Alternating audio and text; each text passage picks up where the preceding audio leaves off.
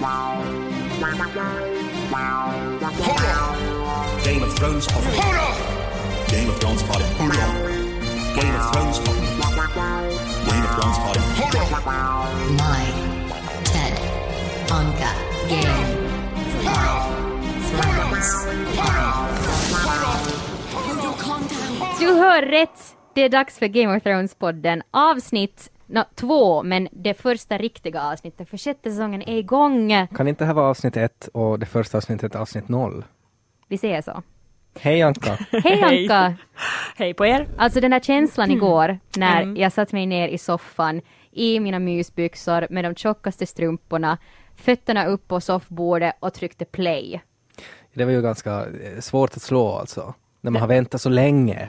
Ja, och jag väntar hela dagen för att jag jobbar hemifrån, så jag ska kunna se det egentligen sådär lite fuskigt, men, men så måste jag ändå vänta på min äh, tittningspartner, vad ska Ja, säga. det är så jobbigt om man har en sån. Ja, så jag satt liksom bara trumman så här med fingret, när får jag se det programmet? Så genast han kom hem så var jag nu måste vi se. Jag tycker om ordet tittningspartner också, så där i moderna tiderna.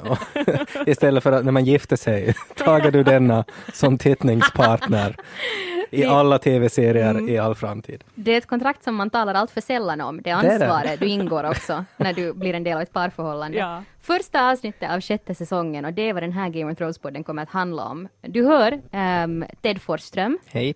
som har läst alla böckerna före han såg tv-serien. Mm. Du hör också Anka Granroth Hej. som eh, först såg tv-serien och nu har läst alla böcker. Och du hör mig, My Engström, som bara har sett tv-serien. Jag är den äkta tv-nörden här. Som ibland känner att jag måste berättiga varför jag är med i den här podden. Men jag Du är nu är nog det. viktig My. Vi säger så. Okej, första reaktionen av första avsnittet. Kändes det som det mötte de här förväntningarna som vi har byggt upp i ett år av väntan? Vad säger du Anka? Alltså, på, på det sättet, ja det hände ju inte så det jättemycket. Men det var ändå ett ganska så här klart avsnitt, för jag minns någon gång när man har tittat första avsnittet, så när man efteråt så är man helt slut i huvudet, för man hänger inte alls med vad som har hänt, de bara kör på genast. Men nu var det ju ganska få karaktärer och, och inte så mycket action ändå på det sättet. Så ja. Ja, ja alltså jag, jag, jag håller med. Alltså jag, jag tycker ju på sätt och vis så motsvarar det ju inte förväntningarna. För att man har ju, man har ju bara väntat, okej vad kommer att hända med John? Och det kändes ju som att de drog ut nog på allting lite. Att det, här, det här avsnittet tycker jag att kändes lite mer som en setup på något sätt inför förhoppningsvis nästa avsnitt. Men det brukar väl vara lite grejer med första avsnittet av Game Ja. of Thrones säsonger. Jag tycker alltid första avsnittet har varit lite sådär att nu lägger vi grundarbete för Ja. en säsong. Ja, och det måste ju börja så egentligen. ja. Men, Men- lite små tråkigt kanske. Men nu fanns det, jag kände ändå att jag hade ett par stunder när jag på riktigt höll andan, som till exempel, vi kan ju börja med att prata om Sansa känner jag, eftersom det var en sån där situation när alltså hon, vi möter först henne och Theon när de springer genom skogen och har byggts upp med den här scenen med Ramsay Bolton som har visat sin ångest över att han har Alltså ångesten som egentligen berodde på att hans pappa skällde ut honom och läxade upp honom att hur kunde du släppa iväg de här två väldigt viktiga karaktärerna? Det var, Och- jag tyckte så om den där scenen också. Alltså det sättet på något sätt när han också hintar sådär att ja, att om min fru sen får en son så att kanske vi bara skippar det här att du ska ärva grejer då. Men, men man tänker också sådär att om, om och kommer, kommer Lannisters verkligen att satsa på Boltons nu? Alltså för det, det är ju ändå, Dorn har svikit dem väldigt mycket, om de dessutom får reda på Sansa, det, liksom, det känns inte som så stort hot. Jag kände ändå med, med hela den där scenen, alltså att det var kanske det som skapade den här ångesten sen för det där senare tillfället när vi mötte Sansa i skogen, för man fick väldigt tydligt den här känslan av hur mycket står på spel för Ramsay, att han verkligen vill få fast dem. Och då tänkte jag genast att, hej men Tänk om det på riktigt nu går så här när de där soldaterna med hundarna hittar både Theon och senare också Sansa där under trädet.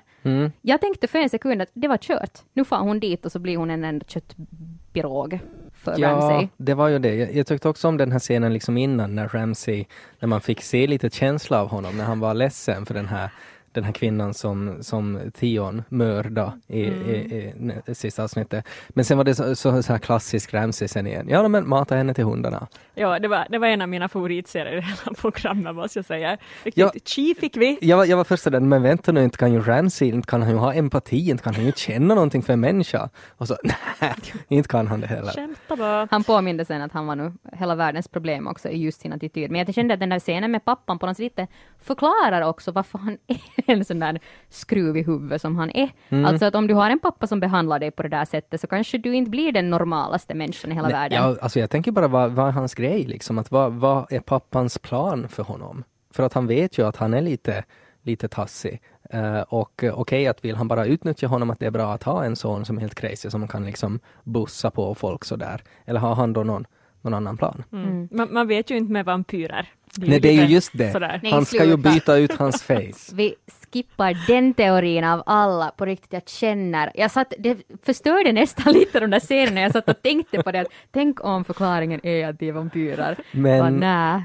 Men jag tyckte, eh, det där var överlag så tyckte jag var en av faktiskt höjdpunkterna i det här avsnittet, alltså sen när, när det inte gick så där att, eh, alltså när Brienne kom dit och, Mm. och räddade dem. Jag tyckte det var, det var häftig action-scen tyckte jag och eh, sen var det på något sätt så, det var så mäktigt, jag vet inte, jag går så igång på det här med, med, med riddare som går ner på knä och börjar eh, lova saker och prata om heder. Det, det, jag går så igång på det. Jag Herregud, det är var, det din tur nu att flämta av Nej, men jag, alltså, det, det var så häftigt på något sätt. Alltså, det, det, jag skulle vilja göra sådär ja. Alltså, jag, jag önskar att livet skulle vara sådär, att jag skulle bara kunna få med mitt svärd och så bara någon typ som jag tycker är riktigt bra. Så skulle jag bara kunna säga att hej, ser du till att jag får kött och mjöd så kan jag liksom döda dina fiender. Det det skulle var vara ett så skönt liv att ha. Ja, men jag håller med, det var jättefint. Och så var det så fint när Sansa inte kom ihåg alla de här orden man ska Ja. säga, som måste hjälpa. Mm. Jag Ja. tyckte det sötaste i den här scenen var Podrick Payne, när han gjorde sitt bästa för att slåss som en riddare. Jag, jag, har- jag, jag, har så svårt, jag tänker bara på hans enorma penis att när jag ser honom. För att det, är ju en, det är ju en grej alltså. Det, det, det har varit så många gånger i serien som det har på något sätt antytt att han har en enorm penis. Kanske det skulle förklara varför han hade svårt att hållas på hästen, Ja. alltså Ja, måste en koordinationssvårigheterna. specialsadel. Balansen var en utmaning Ja. när du bär på mycket. Ja. Ja, så Ja. jag kände kanske att, att hela den här uppbyggnaden till det där, den där slags, det där slagsmålet gjorde det så otroligt emotionellt att du verkligen, alltså fastän det på något sätt kändes förutsägbart att Claude Brienne eh, lyckas slå ner alla soldater, så det kändes som det stod mycket på spel. Att jag verkligen alltså, hej, jag var så att jag vill att Sansa ska komma undan the Boltons. Och det kändes som att det gjorde också det där avsnittet, ändå. det var en av de mer emotionella stunderna jag på riktigt flämtade till, att ska hon, fa, ska hon bli fast eller inte? Av Ja. dem. Men jag trodde aldrig att hon skulle bli fast. Jag, jag är helt säker på att Sansa kommer att få en, en ledande roll nu, eller jag menar, hon kommer, hon kommer att ta, ta täten Ja, för du, stort. Så du kände inte, alltså det var inte så emotionellt för dig då? Nu, visst var det fint, men inte tvivlar jag någonsin på henne att hon inte Du var så skulle det. säker på att... Ja, Ja. mm, Ja, just det. Som kaxig. jag vet nu att hon kan. ja, men okej, Sansa Stark så lämnar vi då i så fall nu. Hon, hon, det ser ut att gå ganska bra för henne. Hon har ju alltså Brienne of Tarth, hon har Theon Greyjoy och så har hon då Podrick the Great. Mm. Sen så ska vi komma ihåg att Brienne har ju ett sånt här eh, häftigt magiskt svärd också. Och det är, ju, det är ju ganska tufft ifall de stöter på White Walkers. Av Valyrian Steel. Exakt, så jag hoppas ju nu att de går till Wall och kanske börjar, börjar fightas där. Ja, no, det var ju lite planen först innan Ja. Brienne dök upp i alla fall. ja. Mm. Och utöver det så måste jag säga att en besvikelse jag hade med första avsnittet var faktiskt lite Cerseis reaktion när Jamie Lannister äntligen kom i land med sarkofagen som innehöll hennes då mellersta barn Myrcella som då har dödats av de här Sand Snakes. Jag hade förväntat mig en sån där scen där hon faller ner på knä och skriker och vrålar och förklarar krig mot hela Dorn. Istället så fick vi se en ganska tam Cersei som bara skyllde på sig själv. Ja, jag tänker på kanske det är liksom början på, på en sorts bräcklighet som, som hon har haft i sig men som inte man riktigt har sett. Alltså för att det har ju gått ganska dåligt för henne nu eh, en tid och så fick hon ett litet uppsving när hon blev då i armarna av Frankensteins monster i, i sista avsnittet av förra säsongen och sådär och, och det här smilet att jag ska nog hämnas på kyrkan jag. Eh, men så sket det sig nu och hon pratar ju så mycket om det här med, med, med den här profetian också. Eh, så att eh, hon, Och Jamie som bara fuck the prophecy. Ja, jag vet, det var, det var lite så här konstig scen tyckte jag hela det där också, att man vet inte riktigt åt vilket håll det kommer att gå det här. Ja, men det känns ju nog som att, hon var ju väldigt, så här, väldigt slagen, Mm. Men samtidigt så förenades ju de i sån här hämndtankar kan man väl säga. Mm. Och också lite kanske man kunde se att kärleken vaknar till liv dit igen. Och det är ju en väldigt, eh, väldigt farlig kombination om de blir ett så här power couple som ska hämnas. Men jag tyckte det var intressant när Cersei där uh, satt nedslagen och började skylla på sig själv och hon sa att Marcella var så god, hon var inget likt mig, ingen elakhet, ingen svartsjuka och bredvid henne sitter hennes livs kärlek Jamie som bara mm, du har rätt. Mm. Alltså han invände ju inte överhuvudtaget. Nej, nej, men jag tyckte det var så fint det. Han, han känner ju henne. Han vet det. Men alltså skulle inte din kärlek vara sådär att nej Cersei såklart du också är god, det är ju ditt Mm. barn. Istället var man bara så att jo du är svartsjuk och elak kärring men jag, Mm. jag sitter ju här bredvid dig ändå. De har gjort varandra så mycket illa båda två kanske nu redan Ja. att det är liksom det finns inte rum för några lögner mera. Men eh, det vi inte nu vet efter det här första avsnittet är ju hur det kommer att fortsätta nu för att där dog ju också den här prinsen Trystane samtidigt som eh, den här Elaria dödade den här kungen i Dorne. Ja, Och det har ju bara hett där på båten och i Dorne ännu, så det vet ju inte ännu Jamie och Cersei till exempel. Så det finns inte någon stridsplan. Är det som att de nu kommer att rycka ut mot Dorne och på riktigt, uh, vet inte, shake things up? ja, man vet ju inte riktigt vad som kommer att hända nu. Eh, Jag tyckte ju att hela den här grejen med de här Sand Snakes är lite eh, Eh, det är lite tråkigt för att de, de är så genom bad guys, känns det som nu. Att, det- jag tycker att, att det har varit en så fröjd med Game of Thrones att det inte har funnits liksom så här helt så här svartvita karaktärer. Men det finns liksom ingenting gott med dem där nu. De har bara piss i huvudet känns det som. Alltså att okej, de vill hämnas på, på Oberyn, men att de gör det liksom att, genom att ta livet av sina egna släktingar. Jag menar, det var deras kusin som de stack ett eh, liksom spjut i bakhuvudet på och sådär. Och, och, och, det Men de är ju krigare. De Ja, har ju men det ett större syfte. Jo men hela den där grejen liksom att You're such a bitch, you're a greedy bitch, that was my kill. Att det kändes, det var liksom, det var så Ja. over the top på något sätt. Och det lät som att det inte alls hörde hemma i Game of Thrones. Nej, det var... Och, Man säger inte sådär i Game nej, of Thrones. precis. Och, och det var två sådana saker tyckte jag det här avsnittet. Jag tyckte andra saken var det här med när uh, Daenerys var med de här Kall, uh, den här Kall Morrow eller vad han hette, när de skojade. Uh, kommer ni ihåg det här när han berättade om att, att vara ännu bättre än att, att se en naken kvinna första gången? Och så blev det som lite comic relief där, att no, okej, de femte bästa sakerna. Det kändes också på något sätt sådär att Ja, jag förstår inte alls det där. Ja. Nej men det var, det var liksom sådär, hade inte varit Game of Thrones tidigare. Och, och så kände jag hur det får en rysning genom min kropp. Att vad håller de på med, de som gör tv-serien? Att är det här på något sätt nu en, en aning av hur resten av tv-serien kommer att vara? Mm. Ja, jag kände kanske att det också fanns en bristfällig logik i hur den här Sand Snakes mitt i allt bara dök upp på skeppet. Vi hade ju Ja. lämnat dem i femte säsongen där på bryggan. Ja men, jag, ja, men jag menar det finns ju många sorters båtar. Och de kan ju ha bara hoppat in i en snabb båt och farit dit i smyg. Men har de logit där och väntat då? För, att, för det är ju så konstigt att varför, varför väntar de så länge med att döda alla? Alltså, alltså, Elaria och de här sandormarna skulle kunna döda dem genast. Eller vänt, tänkte de att han inte skulle få reda på det Doran och de skulle fortsätta? Eller vad var liksom tanken när de Ja, det var, det var lite konstigt, men men, kanske är det liksom det som är grejen, att man ska märka att okej, nu mockar de lite. Att, att, att de visar att okej, de är inte liksom de här smartaste strategerna, de är bara blodtörstiga. Vilket också säkert kommer att bli deras undergång då när Tyrion eller Littlefinger eller någon som på riktigt kan liksom manipulera och planera, så har de inte så mycket att komma med. Och det märkte vi ju redan, tycker jag, i femte säsongen då när hon skickade ut sina Sand Snakes för att döda Marcella där i The Water Gardens. Ja, Det var också sådär, men hur tänker du här? Hon är omgiven av, av säkerhetsvakter. Ja. Och du har kungen där som sitter och får fast dig på en sekund. Mm, och det är ju det där som på något sätt jag tycker är, är liksom att det finns en bristfällig karaktärsutveckling där. För att i de flesta fall så kan man, när någon beter sig på ett visst sätt i, i Game of Thrones, både i böckerna och tv-serien, så kan man lite sådär tänka, okej, okay, men jag kan förstå att den gjorde sådär för att, mm, mm, mm, mm. hmm. Här är det bara, nej men de är bara crazy och, och, och kallar varandra bitch och dödar folk. Att det, det, det fattas liksom en, en större motivering. Men det jag undrar om, om med Dorne, om Elaria på riktigt har liksom mockat någonting, någonting stort.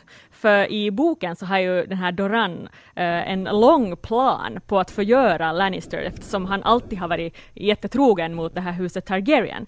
Och allt det här vet att han är så god och, och tillåter allt, så det är bara ett skådespel. Han bara väntar på precis rätt tid när han ska för, vet du, förgöra dem för alltid.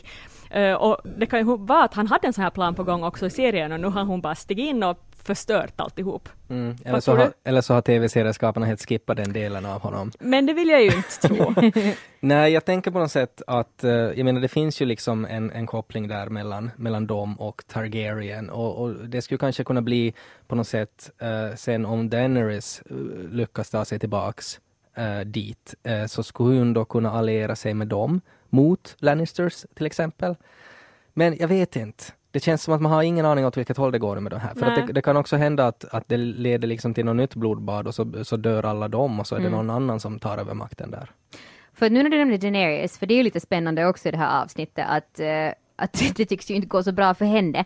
Hon blev upplockad av den här Karl, så först såg det ut att gå riktigt dåligt. Jag älskar när hon promenerade där och förstod allt de sa och de trodde att de kunde prata skit om henne utan att hon förstår. Och sen när hon hade den här kaxiga, det här kaxiga mötet med den här Carl, Carl Morrow.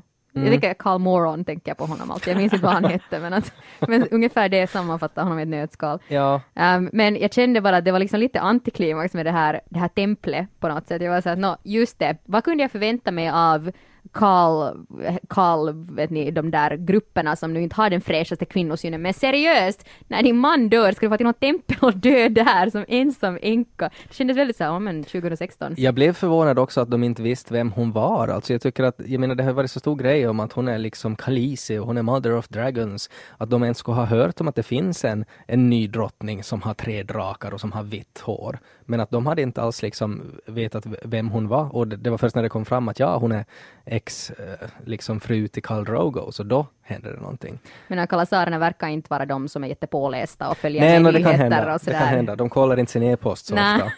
Vet du, läser inte Twitter alla hashtags för tillfället. Ja, Ja. Men inte tror jag nog att hon kommer att komma dit i alla fall, att hon kom till templet. Nej, det känns ju nog som, jag menar, hon har en drake som kanske börjar bli mätt så småningom och kan komma och hjälpa henne. Och sen har hon ju då eh, två karlar som älskar henne. Ja, Jorah och Dario. Jag har sett några bilder där de smyger ut på någon sån här, vad heter det, någon stenvall så spionerar på någon, så det måste ju vara att de kommer fram dit. Ja, jag, ty- jag tycker de, de ägnar så mycket tid också att, att göra liksom den här location där hela den här Dothraki-gruppen var. Så jag menar, det måste ju hända någonting där på nytt känns det som. Men jag blev lite besviken på den här scenen med Jorah och Dario när de promenerar där på en massa slätter, där finns inget tecken egentligen på att oj, att vem nu egentligen skulle ha varit här. Lite skelett efter att draken nu har varit där och käkat. Och sen råkar han titta ner vid sina fötter och oj, vad hittade han där? Oj, det var ju Daenerys ring. Det var så att nå, han har lite tur nu vart han råkar kika. Ja, de var ganska skickliga på nog att, att, att hitta, hitta spår. Men det är ju sådär. spårare, Ja, de är ju erfarna det. sådana. De men det var mitt problem med det här avsnittet. Det kändes som många grejer var bara oj, nej, men det råkar nu vara så här. Lite som med Sandstrings mitt i allt var de där på skeppet och Ja. oj, Jorah, titta ner i gräset, oj, nu hittar han ringen. Det var lite sådär TV, alltså att nu är det TV och, och nu måste vi bara acceptera det här. Att vi hinner inte filma tio timmar de söker genom gräset och sammanfattar det på något sätt. Så vi måste nu bara låta honom hitta det genast. Men vad tyckte ni om eh, The Wall då? Olli, han har ju kommit med i puberteten nu. Såg ni det? Jag tyckte det var löjligt det. Att han, var ju, han såg ut som att han är 47 nu den här skådisen. sluta. Jag tänkte faktiskt inte på att han skulle se något annorlunda Nej, ut. inte han heller. var- han- Jag såg bara ondskan i hans ögon. Ja, ja, det såg man förstås. Ehm, jag, Ja. tyck, jag tyckte att det var, det var liksom hela den scenen, alltså e- egentligen alla scener från det val så tyckte jag var väldigt bra och jag tyckte också att de ägnar väldigt mycket tid åt att visa att se hur död Jon Snow är. Han är nog så död han, så vi visar den här kroppen på nytt. Märker ni att den inte andas? Han är nog riktigt, riktigt Ja. död. Vilket ju bara är ett tecken på att han kommer ju inte att vara död. Precis. Och så, och så tänkte jag också, de visar ju också Ghost väldigt mycket, Mm. på något sätt i onödan. Eh, Han gjorde ju ingenting, han var ju bara där och morrade lite. Han- Så Det- det, det, som slöseri av CGI money ja, men liksom. precis. Men man känner ju att, att de planterar Ghost så där mycket så att han måste ju betyda någonting stort. Ja, det tror jag också. Och jag, jag, jag har ju en teori då. Eller nej, nej men jag tror, jag tror att, eh, dels har vi då Melisandre som nu vi då fick bekräftat att hon är ju mycket äldre än vad, vad man skulle tro då. Eh, och att hon, hon har ju liksom trollat sig vacker då. Det Som här- vi måste återkomma till ännu. som vi måste återkomma till. Men jag tror ju jag att, eller borde vi ta det nu kanske? I Det jag tänkte ännu på var med den här The Wall-serien, äh, scenen när, när Sir Alistair höll sitt tal. Ja. Och blev ni inte också jättestörda på när han var sådär att I've been a Night's watch my whole life, it's all built on loyalty. Mm. Och det var liksom hans så här, argument varför han dödat sin bror. Ja, fast det var ju loyalty mot The Night's Watch. Ja, men det var liksom. dåligt presenterat det talet, för han Ja. fick inte att låta som Ja. så. Ja. Men jag blev frustrerad på honom, för han är ju liksom ondskan i en person. Jo, och att han är så dum att han inte förstår att de blir White Walkers om de stannar på andra sidan muren. Ja, liksom att hur dum får man vara? Mm. Och John har ju förklarat det här för dem många gånger tycker jag. Ja, han är ju li- liksom, ja alltså det är ju han och Ollie som man skulle vilja skulle brinna upp. Ja, Men jag kände också att det kanske var en sån där grej, lite som med alla Joffrey och Ramsay Bolton, att vi ska börja hata honom så innerligt att det blir på riktigt klimaxen den dagen som han stupar. Att det kanske var, var hela poängen med den scenen, men att jag tyckte, jag blev bara frustrerad, jag var så här fnyste för mig själv i soffan, var så här, kan du bara gå, vet du, ja, jag vet inte, pussa Ghost rumpa eller något annat. Ofräscht. Men Melisandre då? Okej. Eh, alltså jag, eh, jag, jag tycker ju på något sätt att det är lite skojigt det där, alltså att det, men, det blir ju också till en setup, alltså någonting kommer ju att hända. Avsnittet hette ju också The Red Woman. Eh, och, Lite vilseledande, för vi hoppades ju på din teori att det faktiskt skulle sluta med att Ja, men det kan ju- återupplever... Det kan ju hända. Det kan Ja, men komma i avsnitt två. gången. Nej, inte första. Och på det sättet var den lite let down. Men eh, hon är ju alltså, hon har ju förlorat sin tro. Alltså, att hon, man har ju aldrig sett henne sådär förstörd tidigare. Jag menar, Mm. det sket sig med Stannis, liksom allt har skitit sig. Ehm, och då började jag tänka på i böckerna så var det ju den här Toros of Myr, eller det var väl också i tv-serien, alltså att han, han fick ju den här, heter han nu Beric Dondarrion, alltså en, en, en typ som han kunde ge liv tillbaka åt. flera gånger. Flera gånger och så var det lite sådär att varje gång han gjorde det så blev han lite sämre. Vänta nu, var det den här scenen då när de, de har träffats där ute, Arya var med Band of Brothers? Ja, det, Ja, var, det var precis. Robin Hood, men, Ja. men in tights. Ja. Just det, och, och han, han slås, slåd, sloddes mot någon och sen dog han men sen kom han tillbaka. Yes, och där var det en, en präst som, som tillber den här Rulor, alltså the Lord of Light, som, som kunde göra det här. Och han förklarade att han hade liksom helt tappat sin tro och så bara liksom så dog den här riddaren och så bara så sa han nu något och inte tänkt så mycket på det och så fick han liv tillbaks. Och jag tycker att här finns det kanske en likhet nu mellan att nu håller Melisandre på och tappar sin tro. Jag menar vi såg, hon tog av sig det här om det nu var det här halsbandet som gjorde henne ung eller vad det var, men att hon, hon, liksom, hon, hon tittar på sig själv som hon faktiskt ser ut. Att, att det är inte liksom någon point att hon försöker någonting mer. Och nu när hon har liksom helt tappat sin tro och är riktigt, riktigt låg, så nu kanske det börjar hända saker. Men jag kände faktiskt med den scenen när hon började klä av sig så var jag så att, no, en, alltså att hon eller Melisandre har någon, någon fixering kring att vara naken. Vet ni, det är säkert en av de karaktärerna vi har sett mest naken under hela serien. Och jag var så att, no, ska vi också börja den här sjätte säsongen med att ännu komma ihåg att ja, just det, hon tycker om att vara naken och nu ser vi henne naken igen. Eh, så därför tänkte jag ju att sen när hon tog av det här halsbandet så blev jag ju sådär fixerad kring den tanken att att okej, nu är det många som spekulerar att det är källan till hennes styrka, till hennes kraft, till hela den här häxmagin. Men hon har ju varit utan det här halsbandet tidigare. Det har hon varit, hon har badat badkar. Mm. Då var den Haha. här Celise, alltså Stannis dåvarande fru, som numera är död. Men, men hon såg ju henne naken utan halsband. Ja, jag tycker att egentligen det spelar ju inte så stor roll. Alltså det här, jag menar det där halsbandet, det är ju någonting magiskt i det. Det var ju också, hon drack väl typ gift i något skede och så löste den där eh, amuletten i halsbandet och så hände ingenting. Eh, jag tror att hon bara liksom ville ta av sig allt och vara liksom helt naken. Så du menar att bara hon klär sig naken och bestämmer sig för att visa Ja. sig själv så syns hon? Jag tror, hon jag, jag tror att det är inte, eller det är inte så viktigt tycker jag. Hon, Men- hon kan trolla. Liksom. Ja, men det där... Jag eh, håller inte med! I, I boken, i boken hela tiden. Nej, men i alla fall, så då, ger hon ju, då har hon ju amuletter hon kan dela ut också. Och då byter ju till exempel lorden av benen, som heter på svenska, Mm. eh, blir Mans Raider och dör. Så det är egentligen Lord of Bones som dör istället för Mans Raider för att han har fått en sån amulett och så vidare. Ja. En helt annan historia. Men då är det ju helt bara på grund av den där amuletten, får jag en Ja, känsla av. och jag hoppas ju nu då att det här inte är ett tecken på att de vill på något sätt utnyttja det här, att de smäller den här amuletten på, på Ser Davos och så börjar han se ut som Jon Snow till exempel. Och så utnyttjar de det, att Jon Snow på riktigt är död, men att de bara utnyttjar hans utseende.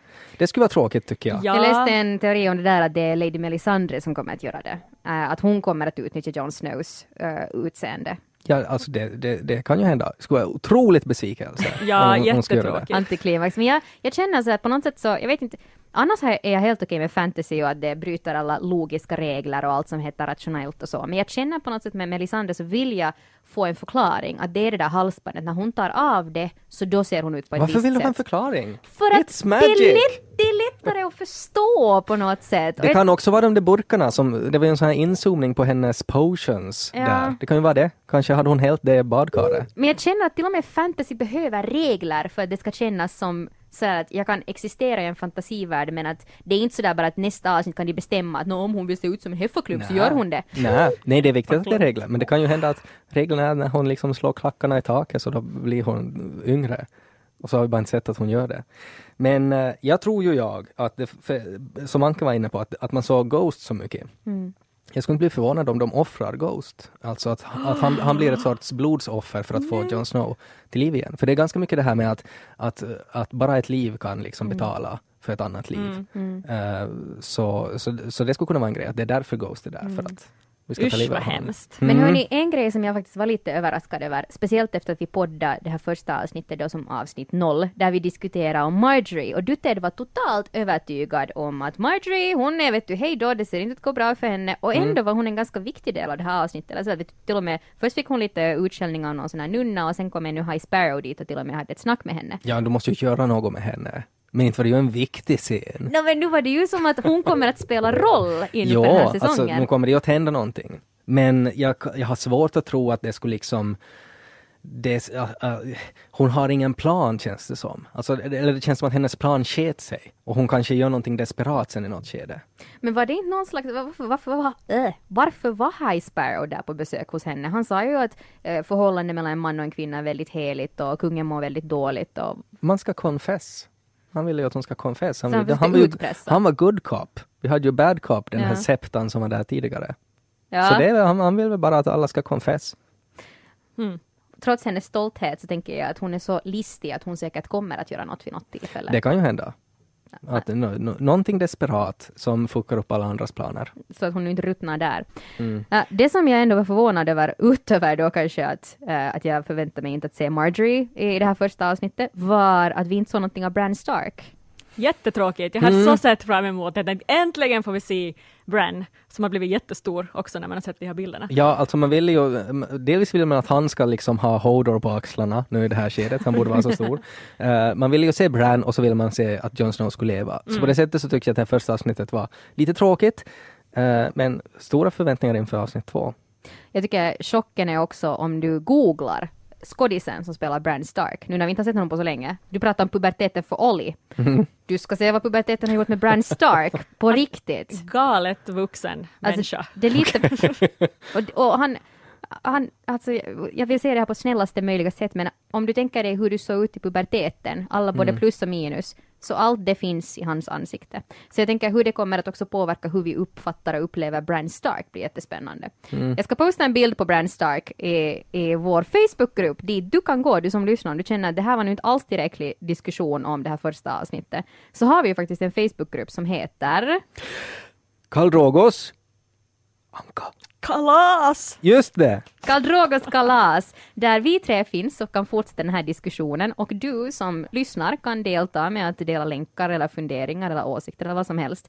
Ehm, du ska helst stänga av notiserna och aviseringarna för om det är så att du inte hinner se till exempel det senaste avsnittet genast på morgonen. Ja, alltså det höll på att skita sig för mig. Vem ser på avsnittet fem på morgonen? Vem stiger upp klockan fyra på morgonen och ser avsnittet? Ja. Tydligen flera. Det finns många. Eh, så, så därför om inte du vill då råka ut för spoilers ska du stänga av notiserna. Men du kan gå in i Facebookgruppen, den är, den är stängd, men vi accepterar alla medlemmar. Det är bara för att du inte ska uh, råka ut för spoilers i ditt flöde om dina kompisar börjar gilla grejer. Har vi missat någonting till då, Anka? Känns det, hur känns det här nu? Det känns, det glömde jag att säga, jag har stora sådana här förhoppningar om att Tormund ska börja leda vildlingarna till ett krig mot Ja. dumma kråkorna. men det är, ju, det är ju han som man hoppas att den här ena typen som lyckades fly från det här rummet där Serdavos är. Sorgsne Ed, som han heter på Sorgsne Ed!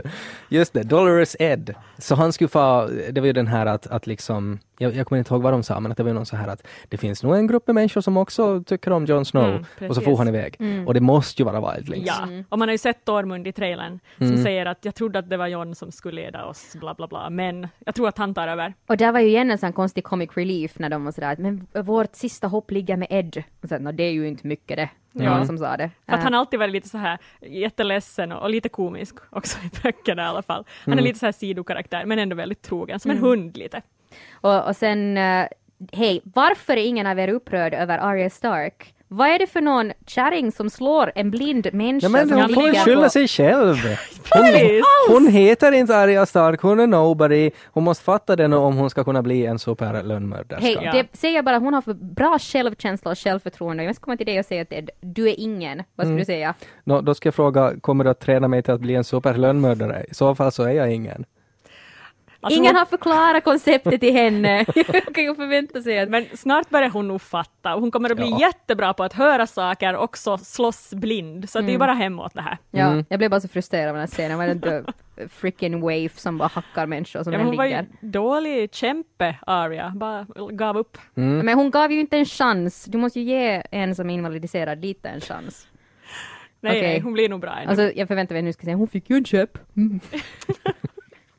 Okej. Hon har öron att höra med. Mm. Ja, jag får gråta för mig själv då. Eller sen kanske du som lyssnar tycker lika och så kan du gråta med mig i Karl Drogos kalas. Där fortsätter vi snacka och så hörs vi nästa vecka igen. Um, ny Game of Thrones-podd kommer om en vecka. Håll tummarna tills dess!